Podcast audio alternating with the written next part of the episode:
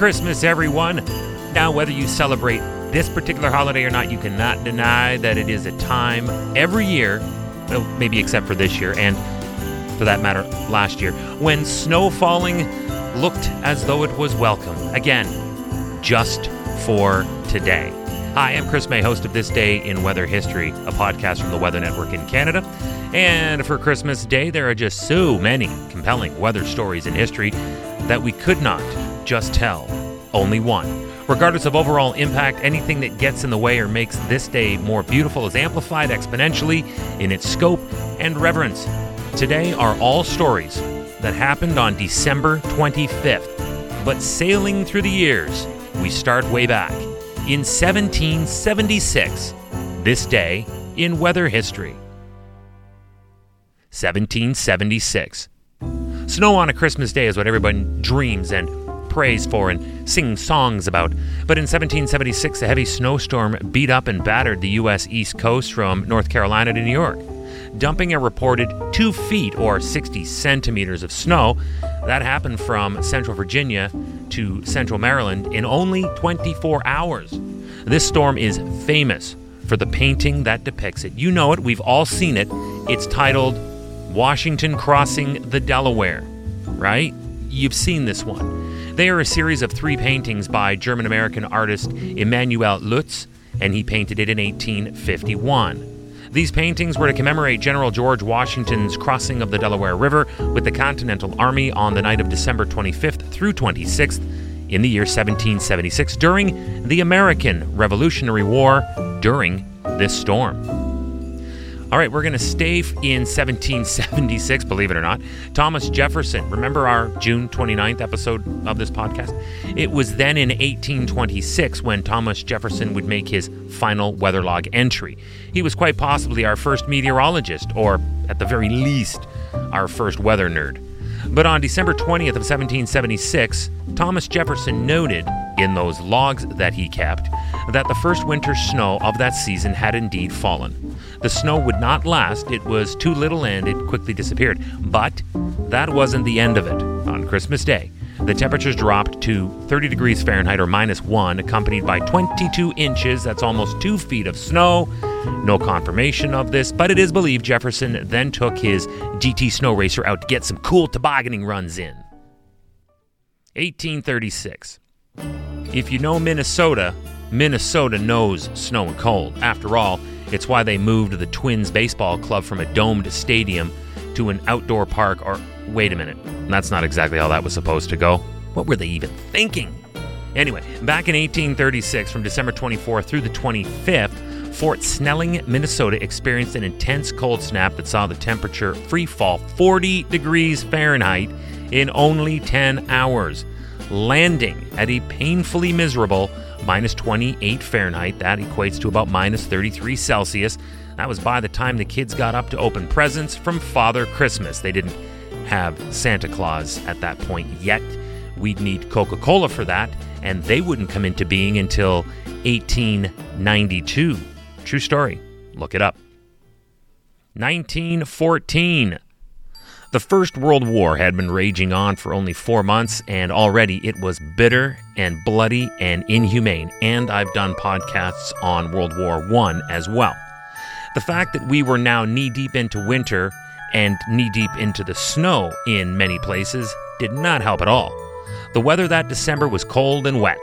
Soldiers were already scarred from their first taste of war at this level, and now they were dreading having to spend Christmas away from home. Then a Christmas miracle. On December 24th, Christmas Eve, soldiers from both sides put down their weapons. They stepped out of their trenches, and in a surreal moment of peace, enemy would meet enemy between the trenches. Because it was not an official, quote, truce, this pause in the fighting was not observed everywhere, but still, there were many truces along the Western Front that Christmas. We're going to fast forward all the way out to 1969. A major snowstorm struck the mid Atlantic of the U.S. and carved up the Northeast.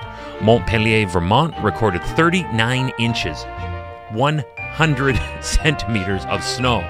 Almost 30 inches or 76 centimeters fell in Burlington, Vermont, which was a single storm record for the state. 1974. Cyclone Tracy may not have been a particularly massive tropical storm, but it was sure powerful enough to devastate the city of Darwin, North Territory, Australia. From Christmas Eve to Boxing Day that year, it whipped up a frenzy and caused extensive damage. Is there good news? There's good news. The outer gale force bands of wind that circulate the center of this cyclone did not reach much else other than what was in its direct path. Tracy was recognized as the smallest tropical cyclone ever on record. That would be dropped to second smallest in the year 2008, thanks to the teeny tiny tropical storm known as Marco. 1983. This would go down in the history books as the coldest Christmas day of the modern history for the central and eastern U.S., and it was widespread. More than 125 cities reported individual record low temperatures for the date, with 34 of them recording all time records for the month of December. Try this on for size. In Huntsville, Alabama, the temperature plunged to minus 1. That's minus 18 Celsius. And in Galveston, Texas, they dropped to a steer shocking 14 degrees Fahrenheit or minus 10 degrees Celsius. 1988, Las Vegas, Nevada reported snow on the ground for the very first time, and then in 1989, we had a white Christmas in Florida. One to three inches, that's between three and eight centimeters of snow, fell in the panhandle with Tallahassee, picking up a trace of snow as well. This was the first time that had ever occurred on Christmas Day. It was the first time ever Northeast Florida had experienced their first white Christmas on record. You can imagine the pandemonium. Airports and interstate highways were closed until the snow melted because they simply don't have snowplows, obviously.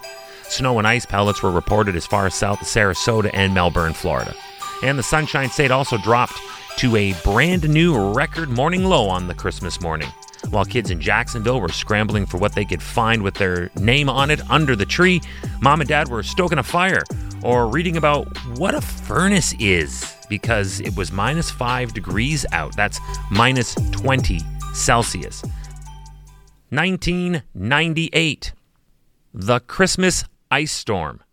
This was another major ice storm for that year. This one struck central and southeast Virginia beginning on December 23rd and lasted to the 25th, Christmas Day. Ice accretion totals of up to an inch or three centimeters brought down trees and power lines. On the 24th, there were some 400,000 customers without power. Some are actually still without lights or heat in the winter for up to 10 days. 2001. You knew that this had to be here.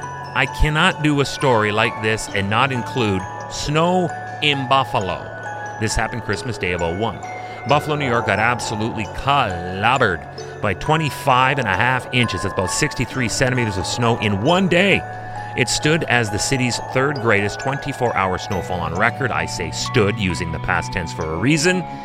Yeah, this record was beaten only two days later. That is so Buffalo, right? 2002. For this, we're staying in the state of New York, and they called it the Whiteout Christmas. On this day in weather history, more than two feet of snow fell in parts of New York.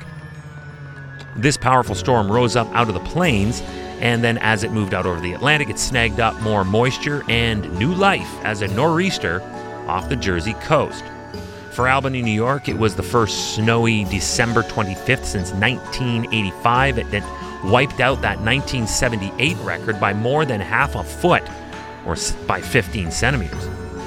Cleveland, Ohio would break its 1944 Christmas record of almost 6 inches or 15 centimeters when they got clocked by over 10 inches of snow. That's 25 centimeters. Even Manhattan had its first significant snowfall for a December 25th since 1969 when 5 inches, that's about 13 centimeters of snow, was reported in the famous Central Park. 2004. We're going back to the Lone Star State for this one in Victoria, Texas. Excited kids and weary parents came downstairs to see what Santa Claus had left for them when, to their wondering eyes, should appear, but their first white Christmas in 86 years. Can you imagine the euphoria of children when in South Texas they got blanketed by a rare 13 inches or 33 centimeters of snow accumulation? But they were not alone in their muted astonishment in the Big Easy, New Orleans, Louisiana, they too were gobsmacked at snow falling throughout Christmas Day. the first Christmas snow in half a century, and the first snowfall in 15 years in the city of New Orleans. And finally, just going back to 2014 for this one, there were record breaking temperatures in Atlantic Canada, but opposite to what we just heard about in states like Texas, Louisiana, and Florida. You know, where we go for winter vacation. It was in 2001 when it felt more like spring than Christmas Day in the Atlantic provinces as temperature records were shattered while heavy rain pounded the region. It's, of course, not unusual to have warm temperatures on Christmas, but it was record breakingly beautiful in portions of our three maritime provinces this day in weather history. Tomorrow is December the 26th. I invite you to take a few minutes with me. Hey, look back to the year 1947 at the tennis event that no one wanted to miss. The marquee outside New York's Madison Square Garden presented in big bright lights Pro Tennis Tonight, Riggs versus Kramer. But the snow had totally throttled all transportation lines, and you can find out exactly what happened tomorrow on this day in weather history with me, your host, Chris May. Happy holidays, Merry Christmas, see you tomorrow.